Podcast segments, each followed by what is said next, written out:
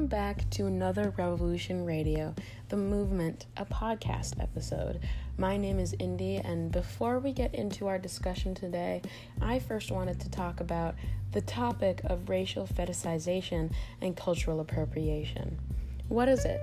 Because I know that there are a lot of different forms, and while you might recognize some forms, you might not even be able to comprehend and recognize others.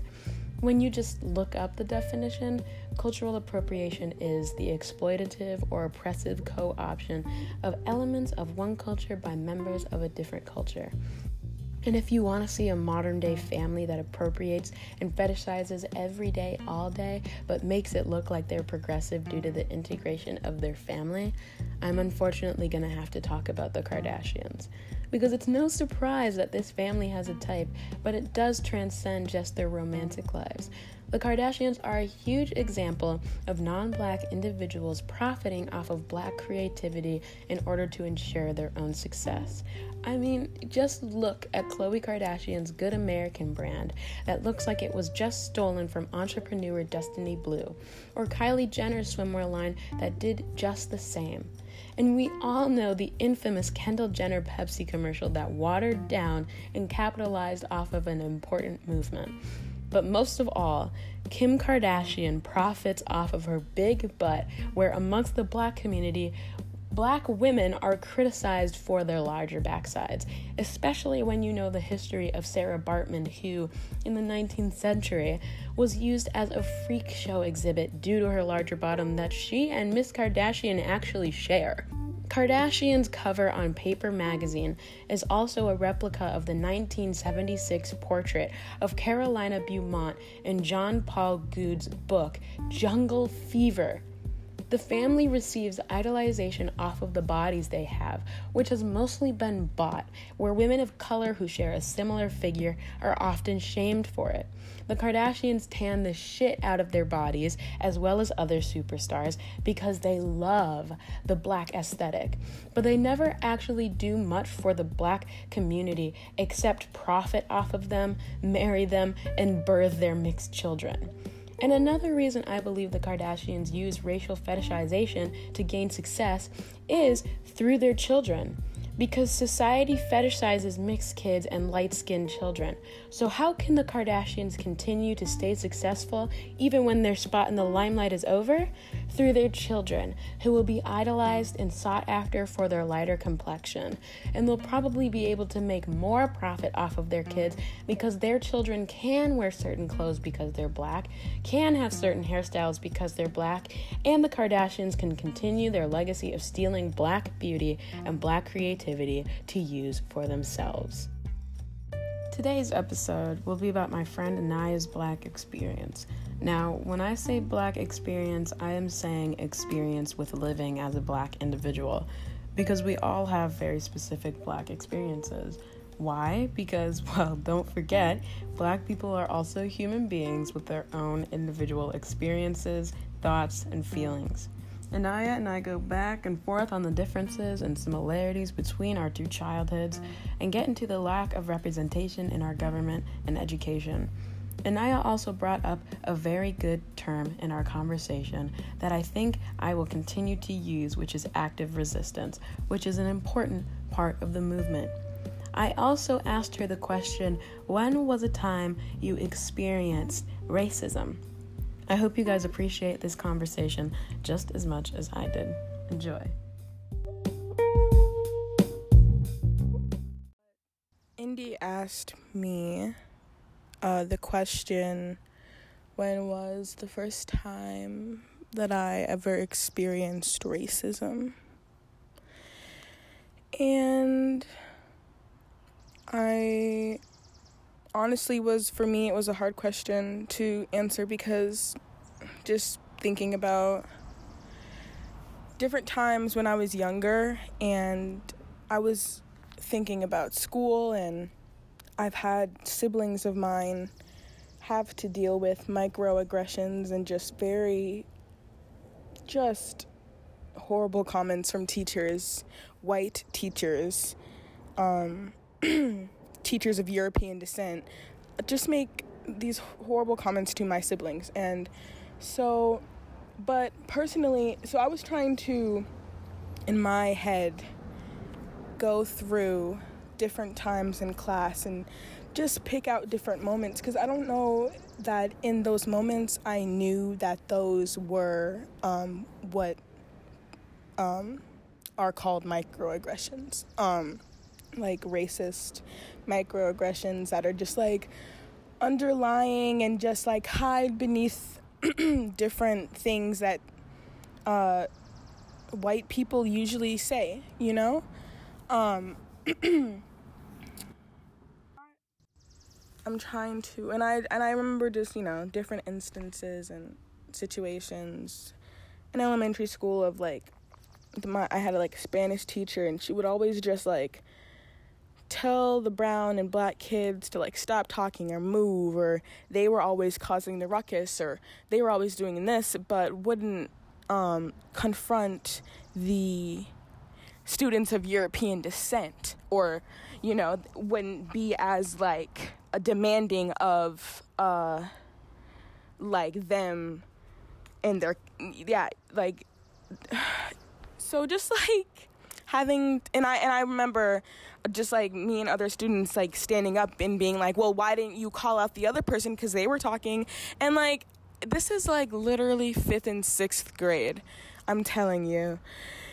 So, and I can remember and I remember all of it and that everything sticks with you and um so yeah. There are probably other instances, but well, there are other instant inst I don't know why I keep saying instances. there are other situations and moments that have happened, but in my life that I have heard and you know uh, witnessed, but some of those are not mine to share. Um, but yes, that is my answer to the times that I have been held in a position to fight for my own humanity and and support others who couldn't speak for themselves and call out things that made me uncomfortable. And and I'm and uh, that was just the start of of everything so of what I'm what I am now and gonna help inspire others to be and teach and it's all gonna just take active resistance all the time and whatever you want to do do it because somebody else is gonna be like that's cool as shit and they're gonna join it and it's gonna grow so let's just support one another, I think. All right. Hello. I'm with my friend Anaya. Hello. Who is an incredible activist. You've been going to protests since I was little? Yeah, since you were little. You've grown up. Oh, you know, first thing that we definitely should talk about is your upbringing. Because you were raised in a household that uh, just automatically was like, we should learn about Black Power. We should learn about mm-hmm. acting. Well, yeah, my mom, ever since me and my siblings were little, you know, always, you know, taught us about Martin Luther King mm-hmm. and, um, Malcolm X and just you know the Black Panthers, the ten point program, and just like the importance of that my our blackness, you know. So I think um, my foundation has been built really strong because of my mother. So, um, and you know, um, though her mom is white, uh, my grandma would teach my mom like that stuff um, too, like songs like um. I don't want to uh, uh, hymns. I don't know if they're called hymns, yep, but yep. like um spirituals, I, spirituals, like stuff like that. Mm-hmm. So, um, I think that was you know passed down to us if that makes was sense. it like black music black spirituals? Right right like um do you think your grandma was trying to make sure that she included your mom's black history yes, in her upbringing? definitely because I think she thought it was very important because my mother was the only mixed child in an all-white family for her whole life, you know. So, um, I think my grandma thought it was really important to give her representation. That's really interesting because what your mom and I share is that we have a white mom and we are like t- me and my sister are the mixed kids, the black kids of the family when you're looking at our m- mom's white Right. side. And Exactly. it kind of was like instead of like actively teaching my black history it was more just like the color blindness thing like Yeah. you're not different and i'm not going to treat you different because you're black Right, but, but it wasn't like i was being actively taught about my blackness exactly, exactly. Mm-hmm. Um, yeah, I think that too can be said about people who have um, prejudice or racist um, microaggressions and Yeah. shit like that. Like, um, or like people like when people hear it, like nobody told you it was wrong or nobody really pointed it out, but you know we all knew it was like we it was all wrong or like it. you know yeah. um not saying that you guys being mixed was wrong. No no no no no no no yeah. yeah yeah yeah yeah that um I don't know how much of a thing it is anymore, but another part of being like a mixed kid is knowing that your parents were probably judged mm-hmm. for having their relationship to some people probably not in the people they surrounded themselves with but people who just looked at them and saw them as a couple i wonder Right. sometimes if they got weird looks And your parents are your mom's white and your dad's, My dad's black. black. Mm-hmm. My mom's mixed and my dad's black. Um, and like I hate always just being like my mom's mixed with white and black and my dad's black because there's definitely some other actual ethnicities in that blackness. You know what I mean? Um, it's not just black it's, It's- yeah. like nigerian or um, like uh, n- um, Native American, but yeah I personally don't know like what um what kind of melanated right you know and You so are. but you're placed under this one umbrella term. Yeah right for and I yeah I literally hate that. I hate it too. It's like I I am I I am proud to call myself black and I will be like I am a black strong woman and everything and but I feel like also too. There's other parts there's to other you yeah. than just being black. And that is we reclaimed that too i also have. think. Definitely. Mm-hmm. so. That's another thing uh shoot i'm losing my thought. Like to be like there's other parts of you yeah. to to just being black. Right. that goes like towards any aspect. There's more to me than being black period. Period. Like i'm a human. Right. and there's more of a story there. Exactly exactly yeah. Okay. I think you and i can really talk about growing up black. That's something that i think we have some differences and some similarities with. Some privileges. Some privileges and some disadvantages we have. right. Um, something for me growing up. Now I know this isn't just one of the questions, but I think it's important. yeah. Is I grew up straight out in the suburbs, same. Mm-hmm. And I just want to know how it feels because, like, we aren't the kids who are directly most directly attacked. We aren't. Right. we still are attacked definitely because we look different in the white neighborhood we live live exactly, in but but- we aren't we aren't poor Compared to other black impoverished we yeah yeah yeah yeah. We aren't labeled as impoverished. We aren't labeled as criminals automatically as so many people who live deep in the city who look like us. who look like us.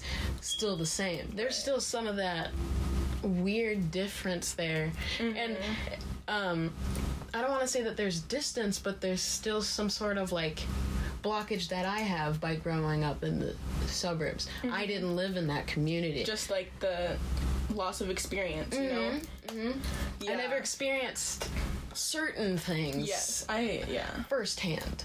yeah What was that like for you? Um, well, do you mean like ex- what, what things do you mean experience? Like racism or I like experi- experience like Mm-hmm. racism, racism, just experiencing racism, experiencing also a feeling of distance from your brothers and sisters Mm-hmm. Right. that live in the places being attacked the most. Mm-hmm. Do you feel detached from them? Do you have a certain like? um sorry. no, you're fine. Um I don't feel detached at all just mm-hmm. because of I I acknowledge the, you know, experience difference mm-hmm. and that doesn't make me feel like any less or any more. You know, it makes mm-hmm. me feel like I don't know. I may like it, it's like a thing like you can reflect on your life and you can be like pick out the privileges I think um, that you had and then some of the ignorance that you also Yeah. have. Like I think more of it for me is like the ignorance that I have. Um, Because as a cis black woman, I do have privilege, you know. So, um, and you know, an, an extent of it, but Yeah. um, The cisness Right. is the privileged part, and the and growing up in the suburbs. and growing up with a with a roof over my head, mm-hmm. um, with access to technology mm-hmm. and different things. But I think the most important thing is through all that I can share that with somebody else. You know, mm-hmm. like I think the most important thing is coming with the two different experiences listening to both of them and then you know i don't know growing from there And that's that's all it is. That's when with allies, Mm-hmm. Yeah, non-black people of color. That's the whole with point. everybody it's like with every single people's human being. experiences. That's what we need to start breeding into ourselves. Yeah. Is like just planting into ourselves is empathy empathy and listening. Just Yeah. just listening all the time and having conversation because people want to act act act but they don't understand why they're acting first. they Exactly. don't. They don't. Yeah. They don't think about it. They don't think about why it needs to be happening. And and then there's no moment like you can't There's no up- momentum. right you can't take off No like, motivation. right and it's and that's like a lot of people on social media these days yeah. and it's Yeah. easy for them it's mm-hmm. It's easy because social media is the easiest thing. Literally. utilize to act in the movement. With the mm-hmm. with the the what are the things the, the chains that were posted on people's stories where it's like tag someone Oh. who believes in Black Lives that and they Matter. deleted it 'Cause it was I know I. I, I bet they were like oh shit this is actually It was like tag cool. someone in the picture who And- finds this an important issue. What does that do? At first I was I don't know I thought it was like people tagging activist and I was To like, bring like it to light, like here, here, look at this issue. or like like like, like these are active people in the community but like Yeah. also in a dangerous way and also just not in a this doesn't I don't know it doesn't it didn't do shit No, no, it didn't do anything. It it made some people feel like they did something, so now they don't have to do anything. They tried to pick the laziest, easiest route to acting. and this revolution that's not what we need that's not it's that's not what is going it's it's going to take for the revolution No, and a revolution is not just made up of irrelevant action. Right. It's made up of Exact- huge active resistance active resistance. Yeah. Yes, we should definitely be talking about active resistance. Yeah. You were trying to tell me that resistance is a huge part in the Yeah. movement. And resistance doesn't just look like you sitting on your couch and posting Exactly. that chainmail on Instagram. It's not that. What active what is active resistance? How do you actually a add to the- refusal to Yeah. anyone's wish slash demand that you didn't consent to. Mm-hmm. I got this actually off of Angela Davis's um, lectures on liberation. Um, but it's it's under the first condition of freedom is an open act of resistance, and I'm going to read it again: a refusal to anyone's wish or demand that you didn't consent to. Um, it, it says microcosme um, a, a microcosmetic um, effort toward liberation. Um, in quotes. It's just the The actual work.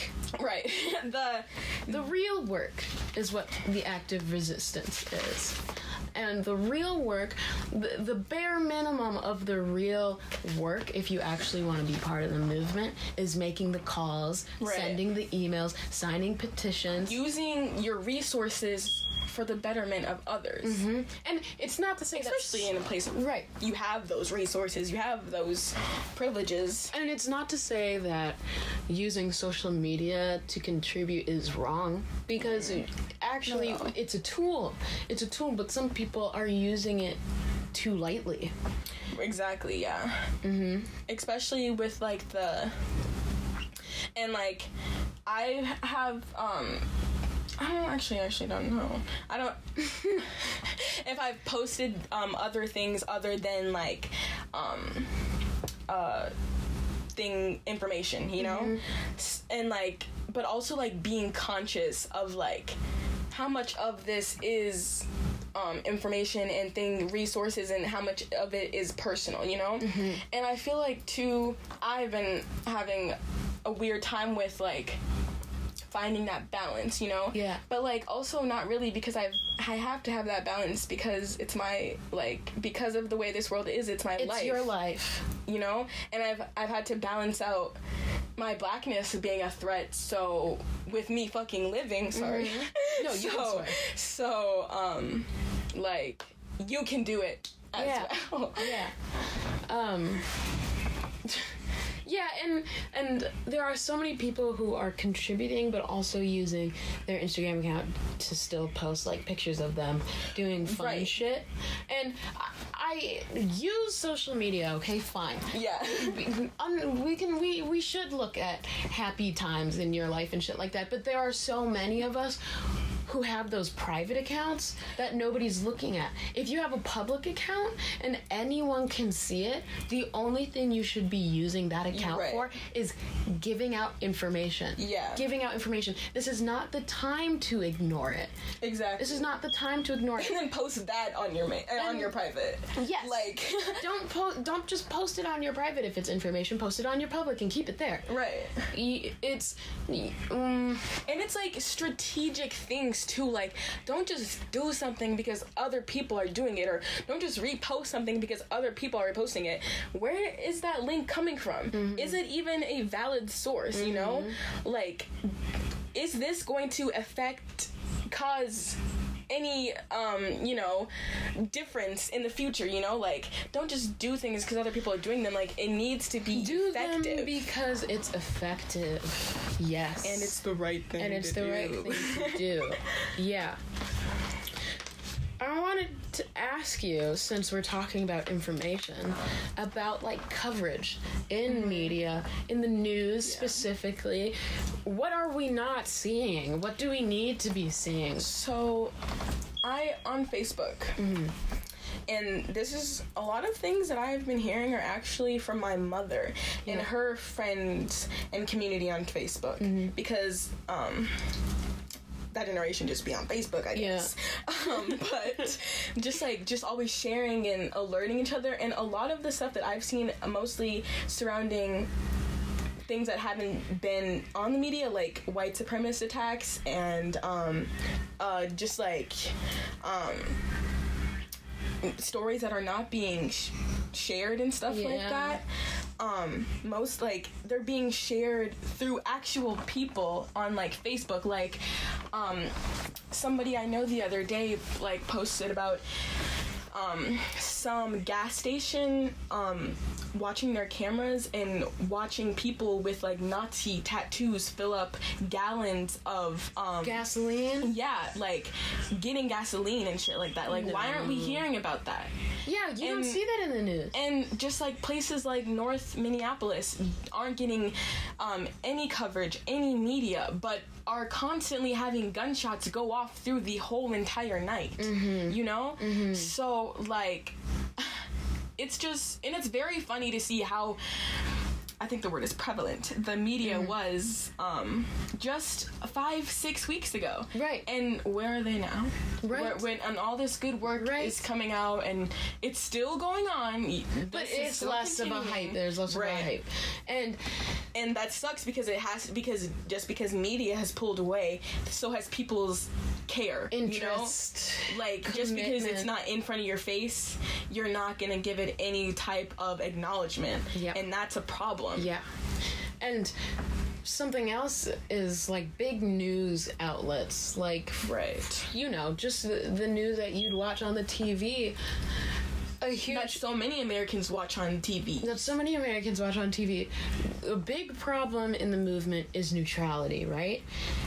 If you are neutral, you mm-hmm. are against the movement, really, because this is this is not up for debate. You can't be neutral. It's it's a it's a subject of morals and human rights. It's not up for debate. It's not, right? Yes. And if neutrality is the problem, then you have to turn to the big news outlets too who are supposed to be neutral when they give information. So Right. when you're looking for information like like that gas station and stuff like that, you can't just turn to the easiest you still we have to work hard not to just take an easy credible source Right. because they're not radicalizing. They're not supposed to. Exactly. Exactly. They're not supposed to because then their viewers who don't care are just trying to watch the fucking news and now they're not going to watch it so they get less views. They have to they have to balance out and be neutral so that they can just give straight facts that benefit everyone. and like it, there's such a big impact on someone that has seen the same thing for their whole life mm-hmm. and like yes we say that but like someone that's been showed the same picture and this and been told the same message throughout their whole life that's literally everything they Yeah. know so So, so why are if- you f- yeah. stop feeding them that basic surface level information. Exactly. It's surface level. It's not sensitive. What it is is just just boring. It's literally really insulting. And if it's insulting. And if yeah, like if somebody is never the only news source they're ever going to watch is Fox News, all they're ever going to know about Is the world is Fox what's News. on Fox News exactly because they're not going to turn it off and go actually research what happened on the news. No, that's Right. what the news is for. It research researches quote unquote for you. right But it doesn't do all the work. It doesn't do the work. You have to turn to the people. You have to turn to the people. Yeah. You have to turn to the actual people dealing with it because they're seeing more. They're actually on the ground. They're, they're not there. monkeys in They're suits. experiencing They're not monkeys in suits sitting behind five thousand dollar desks just Right. reading off a script. No, they're going out every single day, living their lives and being Risking their shot, being shot for jogging, and now they're a fucking headline right and like on Facebook. And though. like the fact that my mom said this earlier too. The fact the fact that black bodies are worth more dead than they are alive Yes. is the biggest fucking problem mm-hmm. because like lawyers and fucking police and like it's like after someone gets killed and then they like they get all this money through the court or whatever and then it's done like you don't hear about it No, after you don't hear about any updates. or like they got their justice, you know? But that's not Because then there's so many other things under uh, behind the curtain that you're not seeing that is actually these- continuing exactly. the injustice. exactly. And you're and like money like oh we got money, we're good, you know? Yeah. We're going to be good. People think You money is the only answer. You are like nobody's like I don't know, nobody sees the wad of cash in your pocket, Yeah. you know? So, but they're still seeing but they the see your video. skin color though. and they see the skin color. They still see your brother being killed on live TV. That's all they see. They don't see the court. They don't see the. They don't see the trial. Usually, None of they don't. They don't. I've never. They don't. Yeah, I haven't. Um, it's Do they film those? They do. They do Okay. film some of them, but obviously not every single one goes out and onto not the news. everyone goes to court. Not everyone goes to court to see many it, cases are going to be reopened because, and they should. and they right. And they should. Period. They should be going out. It's Because we need justice, and it's like, it's crazy too because like, um, like shit that happened in like August of 2019 is Mm-hmm. just surfacing. So what is about to surface from From the years, years. years, years ago. I when it's I saw it's like mm, when I saw the post about Elijah McClain, that Yeah. cartoon version, and I saw that it Yeah. happened in August 2019, I cried. the first time I read that I didn't even I didn't even see the 2019. I didn't either. and then, I didn't either. And then I like was on somebody's story and then saw the thing and was like, how did I literally not see this? I saw that and I was like, I'm only now fucking hearing about it, and people on a national level are Have only heard- now. or like there are people who knew about this shit, you know? and didn't expose it, or you know, maybe they did try to expose it, and nobody fucking cared Right. until now. Right. Which, Which is, is like so insane. and the people who didn't give a fuck are giving a fuck now because it's like But they're just, anything to do. they're just posting a black sc- picture on their stupid Instagram account, I just then have no more time for like if you're not like actively working towards this, then I I don't need you in my just life. okay. Just Or posting. if you're not willing, Yeah. you know? Just posting on social media is not active revolution. Because what is the active like resistance and active revolution depends on what you are posting. It depends on what you are posting. If you're just posting a black screen and you haven't done any of the work, that's not shit. If instead on Blackout Tuesday you posted resources Or the shitload of donations you just dropped off. Mm-hmm. I don't know. That is active resistance. Just having Instagram on your phone is not active resistance. no, not. Posting the right effective shit is, Is how resistance, you utilize because they don't media. want you to be posting that. They don't want us to be sustainable amongst our communities. So we don't need them anymore because they literally don't want that shit. So that is active resistance. that is active resistance, and so many people don't get it. Yeah. so many people don't get that, and I don't understand. I don't. How? I think it's not that they understand, it's that they hate having to do the work of figuring out what's useful and what's harmful. And I'm like, you just have to f- do it. Yeah. I- It, I don't care. You have to. There's no excuse because at any point, if you are neutral, you are against the resistance, Right. And people will know that. You are against me. You are against my life, and people know that. Right. People will know that. You can't be neutral in this revolution. That's why it's a revolution because people are fighting for a thing. and you can't be neutral in in circumstances when you see something wrong happening like something's happening in front of your face you know And I saw- instead, you're taking out your phone. right i was just gonna say that i just saw like what you reposted and somebody saying like and I actually was gonna make this post, but I ended up deleting it. Like, if I'm ever in like a violent uh, situation with a police officer, like, don't film me. Like, help me. Mm-hmm. Like, You are more likely to be filmed and you are more likely to be filmed and become a headline than you are to be saved from even having that headline be made about you. right. People want to, it's it's another form of like clout. You oh my god, Right. you you you are filming injustice. Now we now we have to fight. We have to fight because I saw this one person get ja- jacked up. But also too, for us black folk, it's traumatizing. Like It is. the the young woman that took the video of George Floyd was 17, our age. Yep. And she is traumatized. Traumatized. She she she will see that for the rest of her life. And like and so many of us so will many- too. yes. The people that viewed it. literally, literally. Like, and and she did not just film it and not do anything. It was a whole group of people, including herself, saying stop, stop, stop. But also feeling in danger if they decided to like right, get into step it. forward. Like I, the um, other man in the video, like trying to come forward, and then um, what's that cop's name? Thao, whatever. Whatever.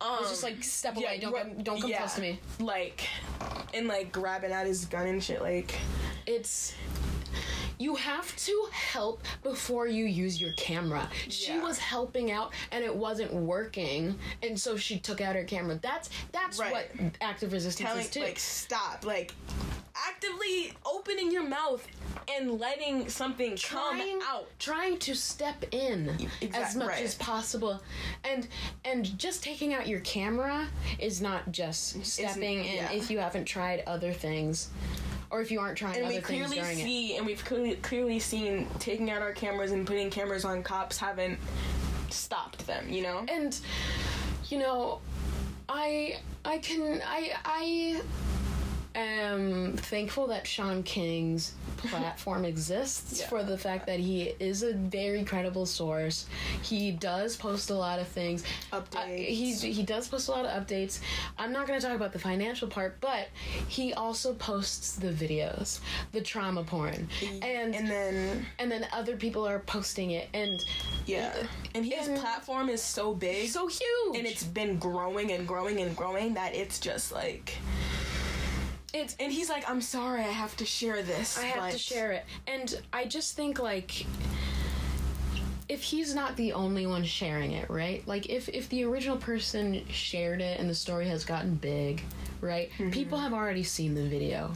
or like the uh, We know the situation existed. right and just the fact that it's heartbreaking to even think that some of these mothers have not even seen the video they're watching it with the rest of the world like they don't even get like privacy they have to watch their like Right. sons die And uh sons and daughters George Floyd's girlfriend, fiance, wife, I forget, kids. and their kids on the news, they were being filmed. They were being filmed for when the cop was indicted and was like guilty, mm-hmm. and they just like we're filming her like crying, and we're like, "What do you want to say? What do you want to say?" And I'm like, "That's not for you to film. exactly It's at all not for you to film. This is private." F- This is private. The situation is not private, but the, these are real people. Once again, we're not Exactly. numbers. We are not a headline. We are real people who just lost our father, our sons, our brothers, our family.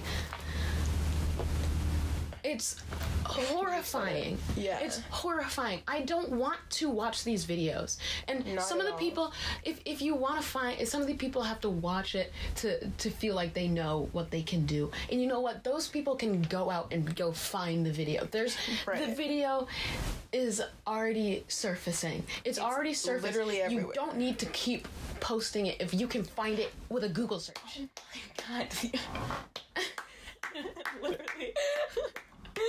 oh my god. because it is traumatizing. It is. It is traumatizing. We watched all of us globally, the entire world watched the life from his eyes go. Yeah. We heard him screaming and crying. We felt from what we heard and saw his pain. Yeah.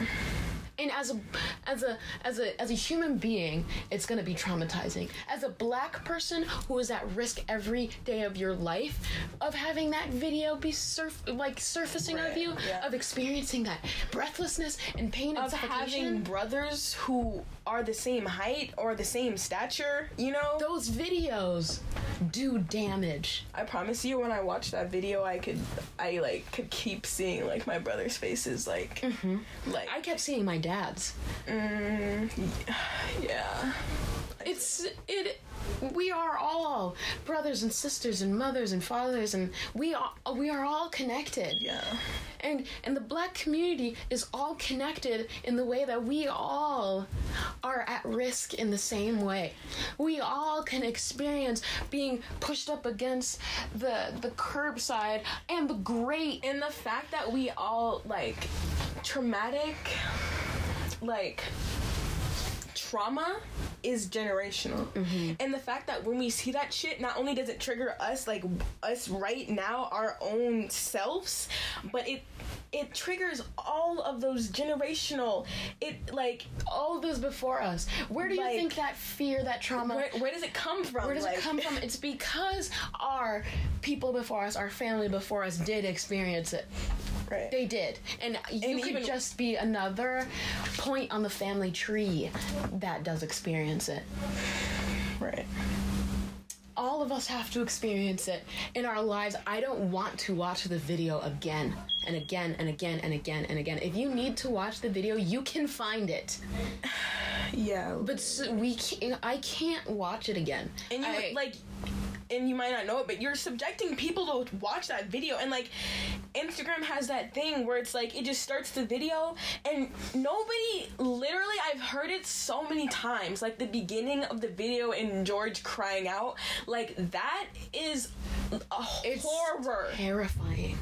And It's like terrifying. it's and like how can you literally go on like you hear that? And how can you literally go on with your day? How can you, not can't. stop and acknowledge it and You like let that take over? Because in some way, you did watch the man die. Not in some way, in some hu- like did. of course the woman recording it like was there and experienced it, but we're we're experiencing it. We watched a man die. People come back That's from war normal, and they have PTSD and trauma. It's the same type of shit. We watched a man die. We watched him uh we watched him be a living man and become a dead body. like that's not normal That's not all. normal. And in the same way that it hurts people, it also desensitizes people and keeps Yeah. people from having that like that moment of this fucked me up. right This just fucked with me. Because it desensitizes you and you're just like you're angry, yeah, but you're no longer like you can no longer relate to it with Right. with your empathy.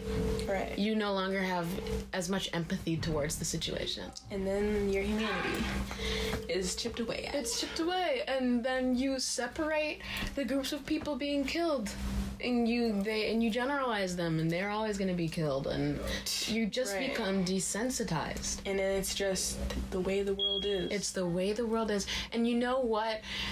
Yeah, it is the way that the world is right now. right But the and world because it's been change. set up to be like this like the world can change. yeah The world It can is change. going to change. We still have the same amount of power that built that system. We have the same amount of power to dismantle it. even more now today like Yes. Like We can do it quicker. right We can do it quicker, and we're constantly figuring out with all our new technology, with all our new conversations, with all our new resources, we're constantly figuring out how to do things more creatively, how to think outside the box to make this thing happen. But right? it is it is also going to take a lot of like allies and what and um constant active resistance. yeah it's from all sides no matter All what color you are all sides. where you came from and one thing i don't really understand is like how can you like support something that doesn't even like give a fuck about you you know Yeah. like Like with Trump, yeah and just like he doesn't give a shit, or shit. just like the government in general Yeah. like yeah. like how like yeah it like some of the things may benefit you but at the end of the day whatever benefits you is not as well benefiting the person in power above you you know? Mm-hmm. Like like or like and i guess it must feel good because at least you're ahead of all the other people. You're on top of you're on top of all the black people mm-hmm. so it feels it there's something in that at least mm-hmm. that there's some comfortability in that i guess but yeah it's just yeah I wanna I wanna talk for a second about Trump.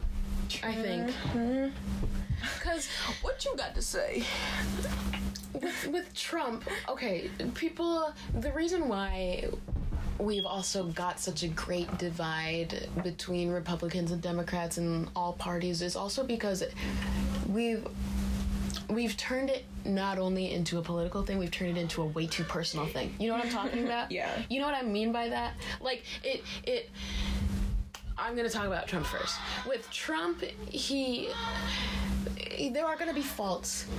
Mm-hmm. There are going to be faults on both Republican sides, and there are going to be faults both on Democrat sides that you have to watch out for. Mm-hmm. There are both faults in the party that need to be like politically reformed. You know what I mean? Right. But his presidency his injustices, his his actions transcend the political part. Yeah, he literally. stopped. He stopped making it about work, and he made it about his life, which isn't what you can do as a president.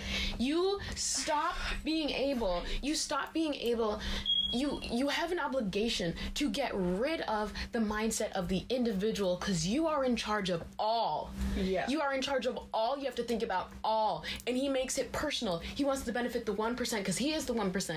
He wants to benefit the rich. He wants to benefit the ones in power because he is the rich and the ones Yeah. in power. Yeah. You, as a president, whether you are Democrat or not, you no longer are just one person. You Right. speak for everyone. You represent and everyone. most people are saying this is wrong, this is wrong, this is wrong, this is wrong, and he doesn't care because he's thinking it's a personal attack. He's not. He's not Right. being Republican. He's being Trump in the White House. It's not Republicans in the White House. It's him in the White House. Exactly. Because there are good sides to both. There were good sides to both because it was just politics. But now people, now Republicans are painted as racist and only rich and stuff like that because you know what the majority Right. of them are. But there are certain aspects in every party that are Yeah. supposed to benefit the the System. the majority it's there are both parts there are all parts in in both parties that are supposed to benefit everyone in america that are supposed to make it easier for everyone in america to do things you know what i mean mm-hmm. like just just like liberal ideology Yeah. has certain things like how things would work with liberal things you know what i mean Yeah. it's just he transcends Oh. politics Yeah. and he turns it into me. It's me. I don't like this. I don't like this. I don't like this. I want the system to be like this. I want it to benefit me. Yeah. But he's in charge of everyone. And obviously, he's an idiot and he won't get it. But it, that goes for every president. Yeah. It's not about you anymore. It's not about you. and like i, I want to say like so don't even go up and like try to be president but like mm-hmm. they are Yeah. lol Yeah. it's just when you take when you take the seat, when you take the chair, the position of of a person in power, a person who makes decisions, mm-hmm. Whether you're on a local level, a state level, a federal level, and you are making the decisions, it's not making decisions for you, literally for just you. It's making decisions which i for think is common sense but but people abuse it. That's what the American system is. It's full of people who Yeah, abuse, it abuse and it. turn it into me, me, Throughout me, me, me. It's not about you. It's not about you anymore. It's about everyone you make decisions for. right And they're all telling you this that you need to do this, so you need to do it. Despite what you think. Because the majority thinks you need to do this. The majority of the people you work for. Because once again, the people in power work for us. Us. Don't forget that. period right They work for us. They are civil servants. We are their bosses. And as their bosses, we said, this is fucked up. Change it. And so they need to fucking do it. exactly They need to do it. Even if they don't really Or- like it. we just need to take all of them out and put. Some new people For real. And uh, like once again, they're civil servants. They work for us, and I think they forget that because they are people in power. But now, within the last weeks, we've seen people being fired, people getting their jobs lost because they fucked up, and they forget that. They work for us. That you are fired by us if you do something wrong. You get to be fired by us yep because you do work for us. because you applied for this job you said you were going to do something so do it mm-hmm. you have your list also too like you as a human you probably have morals you know you probably have Probably. maybe i don't know things that are important to you and like when you join a system like the police force or something like that yeah. you're totally going against everything you internally are for so you are dehumanizing yourself Yes. you are literally dehumanizing Yes. yourself and that's why i don't bel i under like i don't understand Yes. why y'all stay in Yes. those abusive systems that literally don't even take like take like yeah Since we're a capitalist economy, we're a capital capitalist uh, country, let's put it into terms that some people can understand. America is a company who advertises liberty and equality. And and the and the people who work in America, which are the federal, state jobs, shit like that, you know, their bosses are us. Your company, America, works for the people buying your product, which is which is your power. Right. You know what I mean? You know what I mean? Exactly, and that's why it's so important to be aware of where you're putting your money. Mm-hmm. Especially, We need new bosses. Right. We, we need new we need new workers is what I mean. We're the bosses. We need new, workers. we need we need new presidents. We need new we just need new everything. We need new federal civil servants. Exactly. We need new we are firing you. We're firing you. You made the wrong decision. And you're you're doing your own self an injustice by not calling out the other people who are doing a disservice against you. Yep. Like you're letting someone like put you in like put you in the corner. You're letting someone step on you. Mm-hmm. By stepping on the the the country, you're stepping on yourself because when you go home and you stop being uh, you know, you stop being the worker. Right. You're just a dude right. at home. you're a human at home. and now you're the person that your rules are now acted on. Like you're the person that those rules are now put upon. Right. Now you can't do this either. right. You can't do it anymore because you said that we all couldn't, do it. do You're it. all. You're part of all. Yeah, exactly. Like we are all a collective. There's no one above the other. Mm-hmm. There's no one below the other. No, We're side by side. And people think once again that the jobs that we vote people in for are in charge of us. We're in charge of them. Yeah. We are in charge of them because it's it's a democracy. Remember, no matter how small of a job you think you're doing, the changes that are made in our government in our system start with the people. yeah, literally. Start with the people. They're not gonna do what we want them to do unless we fucking tell them to. Because And if they're not doing it, and if they continue to not do it, mm-hmm. They're fired. then we break that shit down. We need to we need to remember that we have the power to take them out of office. yeah. And through active, active, active. I literally forgot the word. Resistance. Indy got me. Through active resistance. Through active resistance, period. do you fire your corrupt workers? Yes. High five for that shit. That was so awesome. So that was the first segment of my conversation with Anaya, and if you were listening on the Anchor app, you would have heard a snippet of the song OK by the black fronted political punk band Skinny Girl Diet. Now, before we get back to mine and Anaya's conversation, I wanted to give you a quick history lesson on who I believe to be super unappreciated Eartha Kitt.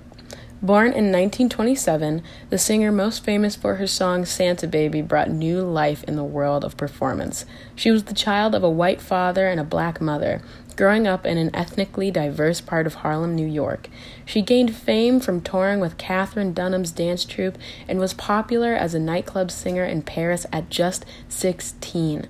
She continued to gain popularity through nightclub performances and theater productions, as well as television appearances. But her career went into decline in 1968 after criticizing the violence of the Vietnam War in presence of Lady Bird Johnson, for she then became blacklisted in America. Her career did recover, though, when news circulated that Kitt had been subjected to the U.S. Secret Service surveillance.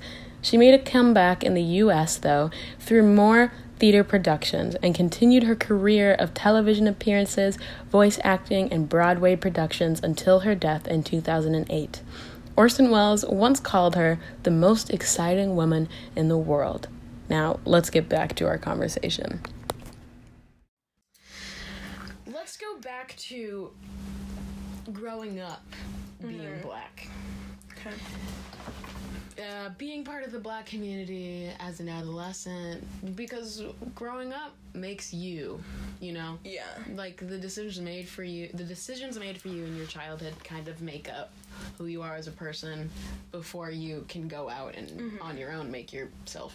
So it's just like we need more we need to be surrounded i know you agree with this we need to be surrounded more by people who can speak for us mm-hmm. like correctly right. you know what i mean we need that representation Right. Um But I think we also just need to people representing themselves.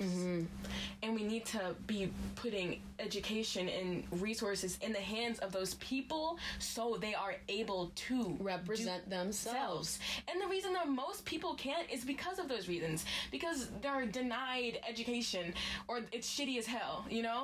They're denied Yes. access to housing. They're denied every they're denied decent Human living. rights. they're denied decent living uh standards Right. And like once you give somebody the tools to succeed and help them, they're gonna do it they're gonna take those all they tools can and use do them is use them. all they can do And I Yes. mean, if they put them down, other people are gonna pick him up other people are gonna pick them up. the people around him are gonna pick him up Right. i we should talk about school Yes, we should. Um, first off, we both live in the suburbs and we're surrounded by a white community because that's predominantly And we, sorry. that's predominantly what the community in the suburbs is made up of. White people. White people. And also, we go to school in In the city. the downtown part of the city. So we leave the community But also, I leave my I leave my mom's house to live with my grandma. grandma too. in the city. and then like you know um and then i right go to Not only not only are you going into the city to go to school, but you are switching from living in the suburbs with a black mom right to living with to living with your white grandma in the city right and going to school in the city. That's got to be different. i mean the whole experience was different than what i knew you know so and not i don't know if it was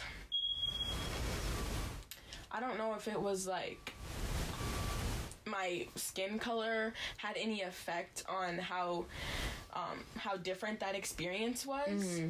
Um, but for me, most the it was positive, like because I gained a lot of independence from it. Um, and you know, being uh, going to a school where you have to ride the metro transit, it puts you in a place where you are sitting next to a lot of Different people. different people. You're you know? forced into it. You're forced exactly, exactly. Um, and it's actually funny because um, the part where I, the my bus stop, my f- where I get picked up, Mm-hmm. that bus is full of downtown worker white people. yeah. So right there, there's Mm-hmm. a difference, you know. Not so I'm getting on the bus. I'm getting on this first bus, but when I get on my second bus to downtown St. Paul, that's a whole different crowd, Mm-hmm. Right. You know. Right. But on the first bus, it's like, you know. hmm So that and so that's something, and just like to noticing. Oh, this is interesting too. Um, just noticing the um like the the city life and just how there are people privileged people existing amongst people who have nothing. nothing Nothing. and like just like the irony of, that like Oh my goodness. Going into the city, I had to was kind of forcing me into just like just like being comfortable with knowing that homeless people are on the street and I'm probably standing next to one on the mm-hmm. sidewalk when I'm getting picked up or something. I in Woodbury I homeless people don't exist in Woodbury and you're never heard of never seen in Woodbury but in even in St. Paul even even even just like one homeless dude I was like what Mm-hmm. what and then I see a businessman walking Right. around next to him. It's really weird. It's the city is really filled with every single walk of life. Literally, though. It is. Yeah. And you have to get out of the suburbs. You have to get out of the suburbs and go into the city because that's what real life looks like. Mm-hmm. The suburbs really shelter you. Yeah. They do. I feel like I'm not gonna give them my location Mm-hmm. or nothing, but like this area was maybe 20 years ago was very majority just white Yeah. Based, and I can say now.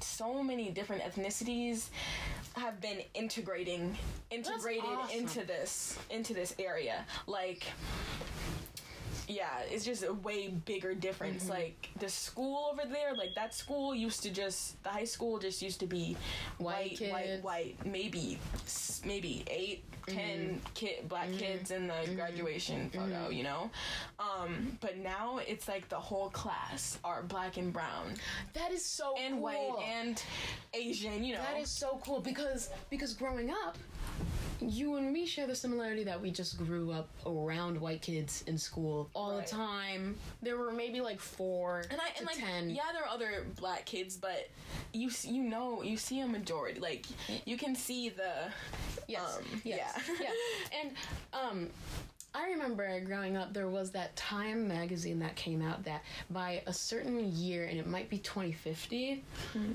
that most people were going to look like this one person Yeah. who was Mixed. brown. She was mixed. Yeah. She was mixed, but she had blonder hair and I don't remember if she had lighter eyes or not and she just shared characteristics of like any country yeah. any country. She shared some European characteristics. She shared black characteristics, but like she was so she was so ethnically ambiguous, Mm-hmm. where you couldn't just you couldn't just like guess automatically who, she Mm-hmm. Right. was. And what's interesting is that which is with so many people. something that's interesting is that uh, when I when I look at the difference between uh, who my little sister was going to school with and who I went to school with growing up, what's very different is that there are more kids of color being integrated mm-hmm. into the suburban schooling system, mm-hmm. and it's that's also interesting because you know growing up we thought that racism was over and like the inequality was over. Or taught that. yeah yeah yeah. But we actually were one of the generations one of the maybe last generations that um just went to school with like one predominant race Right, right.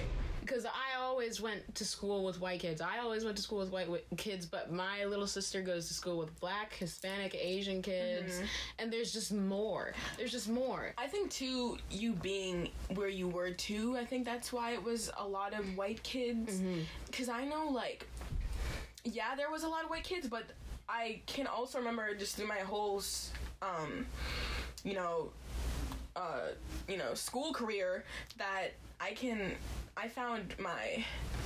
Uh, not that I found my group of black friends. no, but you found a good. You found a good. I found my group. sisters, you know? I found my. uh, Like, I could see a lot of, or what I thought, what looked like to me, a lot of diversity. But maybe that's just because, or it looked Mm-hmm. like that in my class, You, you, know? Yeah, but now that you're getting older, do you see that there was less? Yeah, definitely. And I, less, and like, I don't know, because I feel like it's different for everybody's experience and Mm-hmm. what you. cl- What you claim is like a How you remember it? big majority, but Yeah. I don't know. I've I always had I, I had white friends, I had black friends, I had you know. Mm-hmm. I don't know. Um, it yeah, it could be from where I was, but I Mm-hmm. also think that there are so many places like where I Yeah. am that are starting to have more people of color going into their neighborhoods. Yeah. Because growing up in elementary school, like every one in like maybe 10 kids was a kid of color. Mm-hmm. So yeah, I saw kids of color, but But how much actually were there in the I didn't realize till later that I had very Yeah. little people of color as friends. Well, and even moving to this to can I say the name? Yeah. Even moving to SPCPA, that was the biggest culture shock for me, I guess. Like that's that's the school where the less Yes. least amount of black students Absolutely. I've ever seen. Absolutely. And just diversity, like, Period. in general. Yeah. Because going to school, I didn't see very many LGBTQ kids that were Mm-hmm, right. open and felt safe enough to be so open about it. I didn't I didn't see very many people of color. I didn't s- I swear I didn't tell this to anyone until Mm-hmm. I got older that I was non-binary because that was never heard of. That was never heard of. I did all that research on my own and I had I didn't grow up in a household that talked about it. The only thing that existed was like being transgender, Mm-hmm. going from being born female to just being like Transition- male right. transitioning to male fully there Right. wasn't that in between there weren't shades of gray Right. that i was taught and i did all that research and i was like oh my god that's me right. oh my god Like it and and no unisex bathrooms right. and i didn't those did not just start appearing like they just those just started appearing like mm-hmm. I don't know, like mm-hmm. in our lifetime. and at our school at our school just having one unisex bathroom and the option to pick whatever like pass you felt comfortable taking you right. even if you appeared feminine you can take the men's pass if you, that is how you identify right. and i just that was like what Yeah. what what that exists i can do that Or just like pronouns in general, I think for me pronouns too. pronouns because i went by she Mm-hmm. in middle school when i wholeheartedly did not feel that way. Just female that is not how i thought of myself. That's not how i interacted with other people. I just did not feel That's not what you claimed. female only. Yeah. exclusive. Right. and but she was the it's she and he. Those are the only pronouns that exist really. And i would say like she they. Uh huh. If yeah so it was just yeah it was so weird it was a culture shock and seeing everybody with dyed hair and everybody just dyed hair like i was Or just like individuality as just well. individuality and I think it's people are like everybody's trying to be like so Quirky. different that they look the same. But I'm like individuality that's not something different, I think. You can tell when it's individuality, like it's different, and I feel like I definitely got there and it was like made me want to find out who, what I fuck, who, Who I am, what I like, are. you know. who we are what we like Um, and you know, And also kind of sucked too not having um a lot of um older like senior oh well there most of the seniors when i was a freshman were that was like the biggest senior class of maybe black students yeah yeah they're co- they're going out at our school yeah It is. no like because i think our class our class might be the last most integrated Mo- yeah, definitely. And I think that also too has a thing to do with it being a performing arts school, Mm. and just the fact that. And this is another conversation that like arts and performing arts in the black community there's is inequality not with that is not. You're right. What you there's said, inequality with that and that's It's not um, what's the word? Prized or Yeah, it's yeah, not yeah, yeah, yeah, yeah, yeah. worth. well if you think about it in the black community there are so many things like was- Mm-hmm. certain things, like sometimes it's just I don't want to be an artist, but then I'm sure that it's another thing, and I think I was speaking to you about this that they have so many other things that are important, you know, like survival, just like survival. Right. And th- as a person of color growing up, you see more injustices and you abandon the ambition to be just a musician, a starving musician, mm-hmm. to work for equality. There are so many of us who don't achieve our original dreams because achieving equality is more important, and it is more important, but Right. you know what I mean? But I also think too, with that, it can be, you can be a, you know, an artist, An artist. and a representer. You can be a, you can be an artist activist, you mm-hmm. know? Mm-hmm. I am. Mm-hmm. You can incorporate hella justice into your work into your work. at all times. You can include hella representation in your work because you choose what goes into that work, mm-hmm. you know? Mm-hmm. So, But what also sucks about that is maybe you are a black artist and you have a style you have, and it doesn't include being a revolutionary. and that's okay as and that's okay because then part of it is people are going to promote you because you are a black artist and shit like that. But it sucks that you always have to be a representative. It sucks. No matter Yeah. what you do, you have to be a representative of equality. You can't just Right. be an artist. You can't just be a musician. You can't just be a bitch Right. who wants to draw. You can't do that because Right. you have to, in some way, be a representative because there's so much inequality. and it's like I'm like I am aware of it. I I know about it just because I don't put it into my work because I I'm living through it. Mm-hmm. But also too, I think that is a big conversation among that should be mostly had among like black peers and shit like that Yeah. instead of somebody somebody white coming up to me and telling me like you're not doing this right. Right, right, right. Mm-hmm. Mm-hmm. And that's why we need black teachers. Right. We need black teachers. I thought, I mean, I thought I saw diversity in our school, and there is a hell of a lot compared to what we were introduced to in like elementary and middle Right. school. But as you grow older and you're learning more about it, there's still not enough. We have no black teachers. And in school, most of my black teachers have not been at, um, in school. You know, mm-hmm. most of my teachers have been outside of school. Outside of school, yeah. But where are most of these kids being sent to? Mm-hmm. School. So mm-hmm. put So put some representation in, the school. Swear to God. Say it again. Swear to God. Let's keep going. Do you want to ask any questions? Hmm. Indy. Smooth. How, I'm gonna ask you just this second question. How does being surrounded by black individuals affect you? Um, Compared to being surrounded by my white community. Sorry, my writing is shit. um, yes. But yeah, that's yeah. That conversation we had earlier was so Yeah, me wishing we good. I know, but we were okay. outside and everything was Yeah, loud. It's okay. whatever, whatever, whatever, whatever.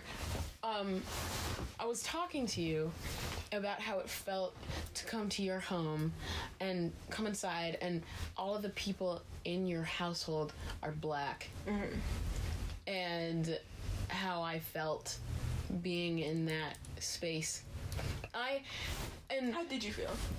Thank you. and maybe it's because I know you. Maybe it's just because of how I interact in general around people. I'm like getting more comfortable, but it also is I'm not surrounded by black people at all where I live. Mm-hmm. And I don't live with my black family and I don't see them and they don't live close to me and the only black person other than me where I live is my sister. Right. and we're pretty light to be mm-hmm. quite honest. We're pretty light and we have the education of we have white education. Mm-hmm. We are surrounded by white slang and white communication. You know what i'm mm-hmm. talking about? Yeah. we don't have the same verbiage. We don't have the same context we don't have the same background as so many black people especially because we don't live with a black family. And mm-hmm.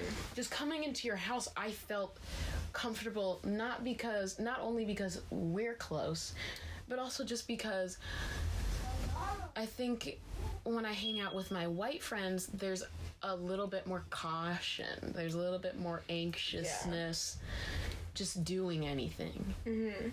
And it's not like it takes over my entire experience. Right. It's subconscious. it's, it's- not really executed that hugely. But I just feel like I can be myself because you know, being surrounded by black people, not only am I surrounded by you, who you and me share a lot of commonalities, but one of them is being black, and our conversations will be Right, different. right, We'll literally. have similarities.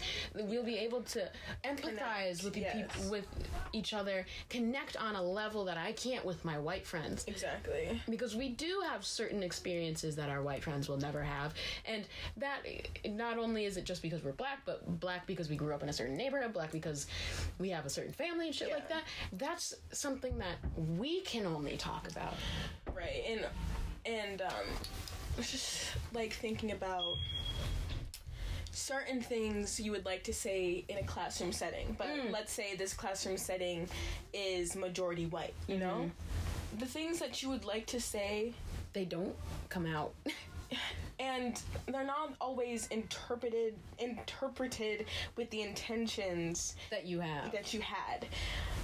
And most, in my experience, some of the times, like, it's like switched, kind of. Like, I don't. How can I explain this more? Like, like, um, like the like it's flipped. So it's now like it's turned around what now, you said and it's now like not. what you meant to say I don't. Not like that. Like, I'm trying to think. Like, you make it about you. Mm. Like, you're like, oh yeah. And like, you try to relate to it, but you can't you can't because of this, but you don't like register that because mm. your whiteness is in the way mm-hmm. of you empathizing mm-hmm. with me because you want to mm-hmm. empathize with yourself. Mm-hmm. If that makes sense. no You know? yeah if if okay we can we can like simplify it so that yeah so it's like just just like think about with your childhood if if you grew up in a divorced household and you tried to talk about what it what that did how that made you interact to other people in Right. the world because once again your childhood does make up a good portion of who you become um, only people with divorced parents can share the commonality that you have divorced parents Right. and will probably have some similarities that only you the kid with the divor- divorced parents can Right. actually talk about Not the kid with the parents that are together who has a friend who has parents that are divorced. yeah and and their parents are happily married Right. and it's also like it's also like your parents were divorced and they were young when they had you versus being divorced when and they were older when they had you right. and and stuff like that it's so, there's so many things anything anything you will not be able to empathize talk about connect with Right. if it didn't happen to you It- exactly. So that's where and blackness doesn't listening happen comes in. yeah And that's where listening comes that's where listening comes from because like like um like having divorced parents is something that only divorced parent kids can like talk about or relate to. relate to the the entire country of America has black people experiencing the black experience, not white kids. Yeah. So so they're they it's And listening to our music and uh, wearing our culturally and appropriating our culture, um, like that's not going to make you any more. because At because all. that because that art because that that clothing because that hairstyle is another way of communicating the black experience Right. you don't just get it from putting braids in your fucking hair Right. no no no you grew up having to put braids in your fucking hair Right. and you grew And up sitting there for 12 hours. sitting there for 12 hours because your hair is it, because in your genetics your hair works with braids Right. it does it's not the same thing for you as a white person with long straight hair the braids do not send the same message that it would if it were if they were put in my hair It sends a clearly clear different message when it's on a white and person's head. negative And like why do you think you are entitled to like people like you doing that shit and then people like being okay with it? Like why do you think you're entitled to like like I mean I guess I guess you're entitled to your your opinion sometimes. But like mm-hmm. you can't do something controversial and then be entitled to like stay staying in your safe bubble. If you're gonna do something controversial be ready for conversation. Yeah be, Be- ready for backlash. be ready for backlash You can't post it publicly and then be a baby when people want to have that conversation with you. When people are mad at you. When because eh, that goes for anything. If you're going to say something controversial and then stray from any conversation, you can't fucking post it. Yeah. No. No. You can't post it. Why did you? Why did you? You can't post your opinion publicly without getting opinion back publicly. Publicly. Right. poo. Do you want to keep going? Because we've got a lot. Yeah, I think we got a good chunk that we can you can pick from. Okay. Uh, Well, I'm gonna stop talking to this clown because now she's clowning. But thank you, Anaya. This conversation was really awesome. Would you say so? I would say so.